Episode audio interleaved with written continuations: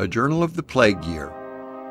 being observations or memorials of the most remarkable occurrences, as well public as private, which happened in London during the last great visitation in 1665.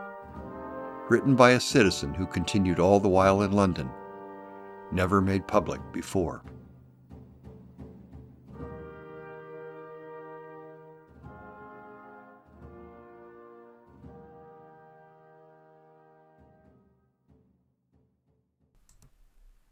Episode 27 After some reflections on how mass evacuations, the term he uses here is disposing, of the city, thereby reducing its population density, might proportionally reduce the impact of the disease in any future calamity, the author resumes a familiar theme the lack of a method to test for the illness among those who have no symptoms, and thus a lack of a means to prevent the spread of the disease.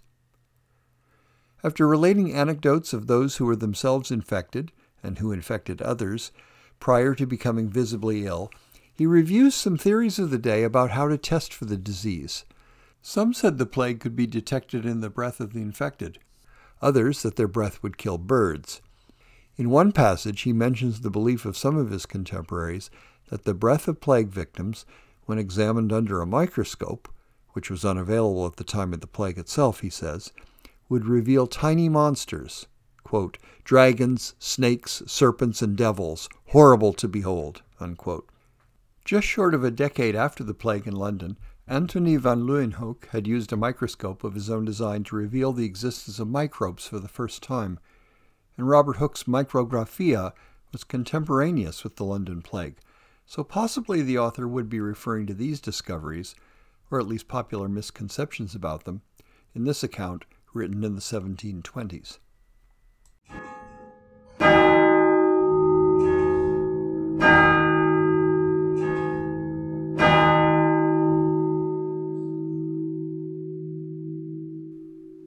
I could propose many schemes on the foot of which the government of this city, if ever they should be under the apprehensions of such another enemy, God forbid they should, might ease themselves of the greatest part of the dangerous people that belong to them, I mean such as are the begging, starving, laboring poor, and among them chiefly those who, in case of a siege, are called the useless mouths, who being then prudently and to their own advantage disposed of, and the wealthy inhabitants disposing of themselves and of their servants and children, the city and its adjacent parts would be so effectually evacuated that there would not be above a tenth part of its people left together for the disease to take hold upon. But suppose them to be a fifth part, and that 250,000 people were left. And if it did seize upon them, they would, by their living so much at large, be much better prepared to defend themselves against the infection, and be less liable to the effects of it than if the same number of people lived close together in one smaller city, such as Dublin or Amsterdam or the like. It is true, hundreds, yea, thousands of families fled away at this last plague, but then of them, many fled too late, and not only died in their flight, but carried the distemper with them into the countries where they went, and infected those among whom they went for safety, which confounded the thing, and made that be a propagation of the distemper which was the best means to prevent it. And this too is an evidence of it, and brings me back to what I only hinted at before, but must speak more fully to here, namely, that men went about apparently well many days after they had the taint of the disease in their vitals, and after their spirits were so seized as that they could never escape it, and that all the while they did so they were dangerous to others. I say, this proves that this was so, for such people infected the very towns they went through, as well as the families they went among. And it was by that means that almost all the great towns in England had the distemper among them, more or less, and always they would tell you such and such a Londoner or such and such a Londoner brought it down. It must not be omitted that when I speak of those people who were really thus dangerous, I suppose them to be utterly ignorant of their own conditions, for if they really knew their circumstances to be such as indeed they were, they must have been a kind of wilful murderers, if they would have gone abroad among healthy people and it would have verified indeed the suggestion which I mentioned above, and which I thought seemed untrue. That is, that the infected people were utterly careless as to giving the infection to others, and rather forward to do it than not. And I believe it was partly from this very thing that they raised that suggestion, which I hope was really not true in fact. I confess no particular case is sufficient to prove a general, but I could name several people within the knowledge of some of their neighbors and families yet living who showed the contrary to an extreme. One man, a master of a family in my neighborhood, having had the distemper, he thought he had it given him by a poor workman whom he employed, and whom he went to his house to see, or went for some work that he wanted to have finished. And he had some apprehensions even while he was at the poor workman's door, but did not discover it fully. But the next day it discovered itself, and he was taken very ill, upon which he immediately caused himself to be carried into an outbuilding which he had in his yard, and where there was a chamber over a workhouse, the man being a brazier. Here he lay, and here he died, and would be tended by none of his neighbors, but by a nurse from abroad, and would not suffer his wife, nor children, nor servants to come up into his room, lest they should be infected, but sent them his blessings and prayers for them by the nurse, who spoke it to them at a distance, and all this for fear of giving them the distemper, and without which he knew, as they were kept up, they could not have it. And here I must observe also that the plague, as I suppose all distempers do, operated in a different manner on differing constitutions. Some were immediately overwhelmed with it, and it came to violent fevers, vomitings, insufferable headaches, pains in the back, and so up to ravings and raging with those pains. Others with swellings and tumors in the neck or groin or armpits, which, till they could be broke, put them into insufferable agonies and torment, while others, as I have observed, were silently infected, the fever preying upon their spirits insensibly, and they seeing little of it till they fell swooning and fainting, and death without pain. I am not physician enough to enter into the particular reasons and manner of those differing effects of one and the same distemper, and of its differing operation in several bodies. Nor is it my business here to record the observations which I really made, because the doctors themselves have done that part much more effectually than I can do, and because my opinion may in some cases differ from theirs.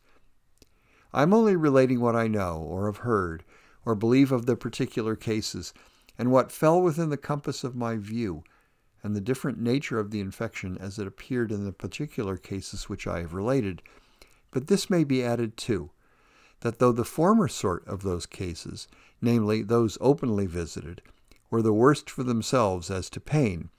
I mean those that had such fevers, vomitings, headaches, pains, and swellings, because they died in such a dreadful manner, yet the latter had the worst state of the disease, for in the former they frequently recovered, especially if the swellings broke, but the latter was inevitable death, no cure, no help could be possible. Nothing could follow but death. And it was worse also to others because, as above, it secretly and unperceived by others or by themselves communicated death to those they conversed with, the penetrating poison insinuating itself into their blood in a manner which it is impossible to describe or indeed conceive. This infecting and being infected without so much as its being known to either person is evident from two sorts of cases which frequently happened at that time. And there is hardly anybody living who was in London during the infection, but must have known several of the cases of both sorts. Number one, fathers and mothers have gone about as if they have been well, and have believed themselves to be so, till they have been insensibly infected, and been the destruction of their whole families which they would have been far from doing if they had the least apprehensions of their being unsound and dangerous themselves. A family whose story I have heard was thus infected by the father, and the distemper began to appear among some of them before he even found it upon himself. But searching more narrowly, it appeared he had been affected some time, and as soon as he found that his family had been poisoned by himself, he went distracted, and would have laid violent hands upon himself but was kept from that by those who looked to him, and in a few days died. Number two. The other particular is that many people having been well to the best of their own judgment, or by the best observation which they could make of themselves for several days, and only finding a decay of appetite or a light sickness upon their stomach, nay, some whose appetite has been strong and even craving, and only a light pain in their heads, have sent for physicians to know what ailed them, and have been found, to their great surprise, at the brink of death, the tokens upon them, or the plague grown up to an incurable height. It was very sad to reflect how such a person as this last mentioned above had been a walking destroyer, perhaps for a week or a fortnight before that, how he had ruined those that he would have hazarded his life to save, and had been breathing death upon them, even perhaps in his tender kissing and embracings of his own children. Yet thus certainly it was, and often has been, and I could give many particular cases where it has been so. If then the blow is thus insensibly striking, if the arrow flies thus unseen and cannot be discovered, to what purpose are all the schemes for shutting up or removing the sick people? These schemes cannot take place but upon those that appear to be sick or to be infected, whereas there are among them at the same time thousands of people who seem to be well, but are all that while carrying death with them into all companies which they come into. This frequently puzzled our physicians, and especially the apothecaries and surgeons, who knew not how to discover the sick from the sound. They all allowed that it was really so, that many people had the plague in their very blood and preying upon their spirits, and were in themselves but walking, putrefied carcasses, whose breath was infectious and their sweat poison, and yet were as well to look upon as other people, and even knew it not themselves. I say they all allowed that it was really true, in fact, but they knew not how to propose a discovery. My friend Dr. Heath was of opinion that it might be known by the smell of their breath, but then, as he said, who durst smell to that breath for his information? Since to know it he must draw the stench of the plague up into his own brain in order to distinguish the smell. I've heard it was the opinion of others that it might be distinguished by the party's breathing upon a piece of glass, where, the breath condensing, there might living creatures be seen by a microscope,